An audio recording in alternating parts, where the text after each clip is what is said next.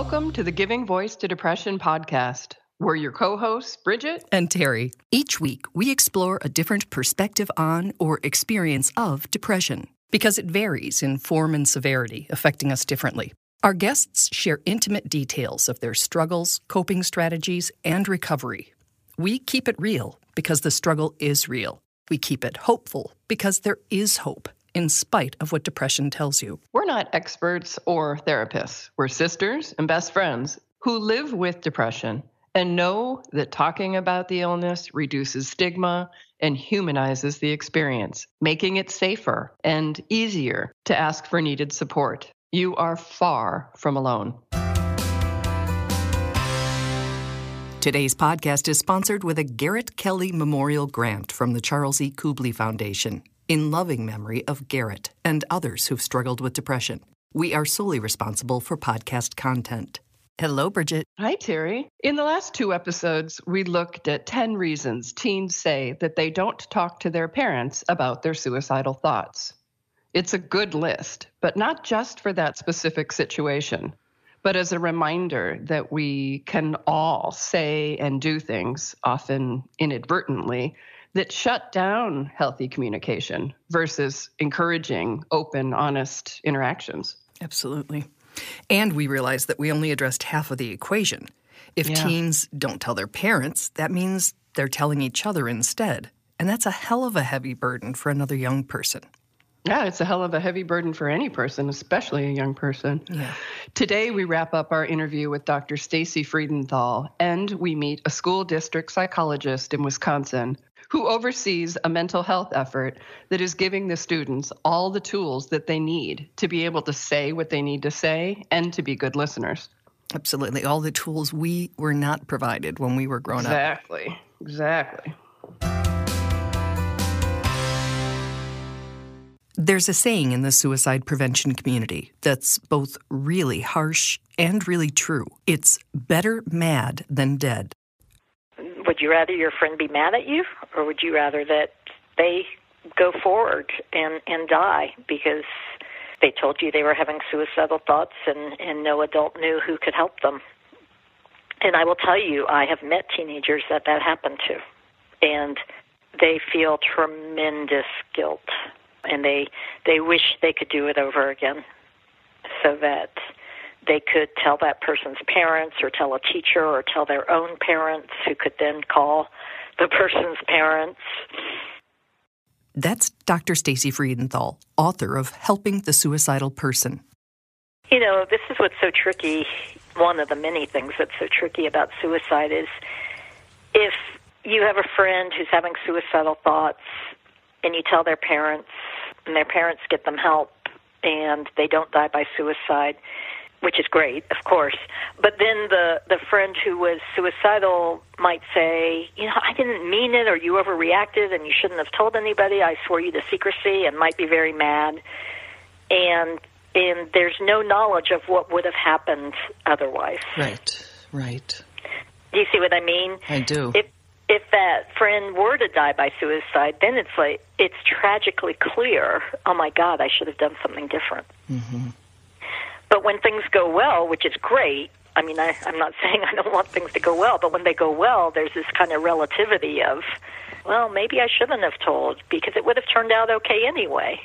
But you don't know that. Yeah, no way to know. Ugh. And, and is is the swearing to secrecy pretty much standard? It's very common that a a teen tells their friend not to tell anybody, or B, that the person tells somebody and then the friend is furious and never talks to that person again. Mm-hmm. So, if you're the friend, the classmate, the coworker, maybe even, um, you know, this could be middle school, this could be high school, this could be college, and you come to believe, either because you were told or just because you're seeing such changes, that your friend or this person is, is suicidal, what is the responsible thing for you to do? if somebody's in immediate danger and you know an adolescent tells an adolescent friend tonight I'm going to kill myself and here's how I'm going to do it and you know I have what I need then right away the friend should tell some tell an adult and possibly more than one mobilize and get as many people to circle this person with help and support as possible. If somebody says every now and then I have the thought of killing myself, but I would never do it, then I think it's still useful to talk to an adult, but it's not urgent or an emergency. And the conversation might be more like, how do I help this friend? Or what else do I need to do? But an adolescent shouldn't be alone in that situation. They, they need support from somebody who is equipped to support them. Mm-hmm. And, you know, often other teens aren't in the best place to help them. Now, when I say an adolescent shouldn't be alone in that situation, I was talking about the adolescent who has a friend who's suicidal, but it applies to that person too. Sure. You know, it applies to both. So, moving from theory to practice, meet Dr. Jennifer Shavina. It's her job to see that more than 900 students don't have to be alone in that situation, and that there's intervention before a crisis point is ever reached. My name is Jennifer Shavina. I am a school psychologist for Menasha Joint School District, and uh, at the beginning of this year, I took on an additional role as mental health coordinator for the district. For almost two decades, that Wisconsin school district has implemented preventative efforts to help with rising mental health concerns, including the Signs of Suicide or SOS screening program. First, the screener is sent home to every family in the uh, middle school and high school. So families are encouraged to go over the screener with their children before we even do the screener here. And the reason we do that is because we want parents to be very aware of what we're doing and to also, um, you know, maybe open up the conversation with their with their child so that they can, you know, learn more about how their child's doing in, in regard to potential depression. We're also trying to develop a mental health framework that addresses um, the younger grades as well. Support staff meets with each and every student who scores at risk or at high risk, and that's about 500 this year, to open up communication about their thoughts and feelings in regard to depression. Their parents are also contacted and informed of community resources. Then our goal is to follow up one more time in the spring with the, each of those students to figure out if that plan has been followed and if they need anything else from us. There are also lessons focusing on giving students the vocabulary, knowledge, and power to have these challenging and difficult conversations. One of the biggest benefits we've seen is that our kids will come report to us if they know of a peer who's who's talking about suicide or, or implying or anything that they feel is a red flag. Uh, it's it's amazing that how many you know reports they they are comfortable bringing to us. For example, I may have a student come down and say, My friend posted on social media that she feels like it's not worth it anymore. They may come down because they've heard a comment made in class, and it could be a student they don't even know. We've had that before, hmm. but they're just concerned and want to, to let us know. Um, they they might come down about their best friend and they don't know how to talk directly to their best friend but they know that they need to report the information to a trusted adult that's a big responsibility for kids mhm mhm they do it though that's amazing. And it's i think it's a direct result of being taught how to do it and that it's okay to do it and that the adult you tell isn't going to say get back to class or whatever. Right right. It's been it's been normalized for them. You know, since sixth grade, they've been hearing the message that this is what we do, this is what you do, and it's simple. You can remain confidential, but do it because you care about other people and because it's important in saving lives, and they do it. Part of the message these students have been hearing is that the warning signs they might see or hear vary one of the good things is that they've learned that it's not always a, a, comment that uses the specific words related to death. It could be a comment, I'm done with this. But they, they just want to make sure that it's nothing more serious. So even if it's not um, directly using the language, they still are concerned enough to bring it to our attention. Wow. And we follow up with those students and parents and, and guardians. What's the family reaction? Do parents buy into this pretty much, or are they? Do you get the you know keep our business private? This is a family matter sort of pushback.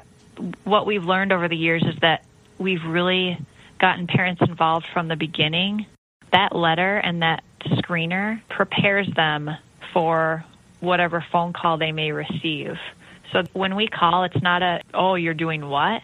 You know, they already know and are aware of what we're doing. Mm-hmm. And some have been aware that this has been going on since sixth grade. Mm-hmm. You know, so, you know, so it's most of the time our, the response is thank you for calling, thank you for taking the time to talk to my student. Can you check in with him or her again? Um, yes, I will. Um, I'm going to call a local agency right away. Most of the time, it's that response. Mm. To be clear, the school district's efforts go far beyond suicide prevention. Overall mental health, resilience, and other program goals will benefit these students for life. So, our ultimate goal is that students will graduate high school and become um, good citizens. You know that they'll be kind and caring of their of their peers, of their colleagues, that, that they'll be able to emotionally regulate themselves so that they can hold jobs, um, so that they can, you know, adapt to their environment, whatever challenges they may face in their future. We asked Jennifer why more school districts, why all school districts, aren't prioritizing mental health when both the need and the benefits are so obvious. As is often the case, budgets came up. She's proud of the fact the Menasha Joint School District's success has been achieved largely with existing resources. We do a lot of our mental health planning and initiatives internally, so we don't have to contract out with other agencies and pay thousands of dollars for someone to come in and do all our screening. And that has been huge for us because we have built that capacity within our people services team mm-hmm. to be able to do a lot of these initiatives. I think so. I think budget constraints and not feeling like they have the capacity, uh, or maybe not having the capacity, is a is a huge barrier for other districts. Convinced of their program's value and committed to the cause, Jennifer ended our talk with an offer. I'm proud to be a Blue Jay, and if anyone ever wants to talk with us about what we're doing and how we're doing it, we're always willing to share that information because we want to spread the word and you know help each other as school districts. I get a lot of help from colleagues from other districts on how to continue this work. So collaboration is key, and we all need to share our conversations and ideas with each other to keep moving forward with this kind of work. We will link to the Joint District's page. And if you email us, either Bridget, B R I D G E T, or Terry, T E R R Y, at givingvoicetodepression.com, we will send you Dr. Shavina's direct email too, which she authorized. Oh, so awesome. And, you know, I also think we should take a second to say sometimes the parent may not be the most resourced person to reach out to. Mm-hmm. So find another adult who is equipped to help.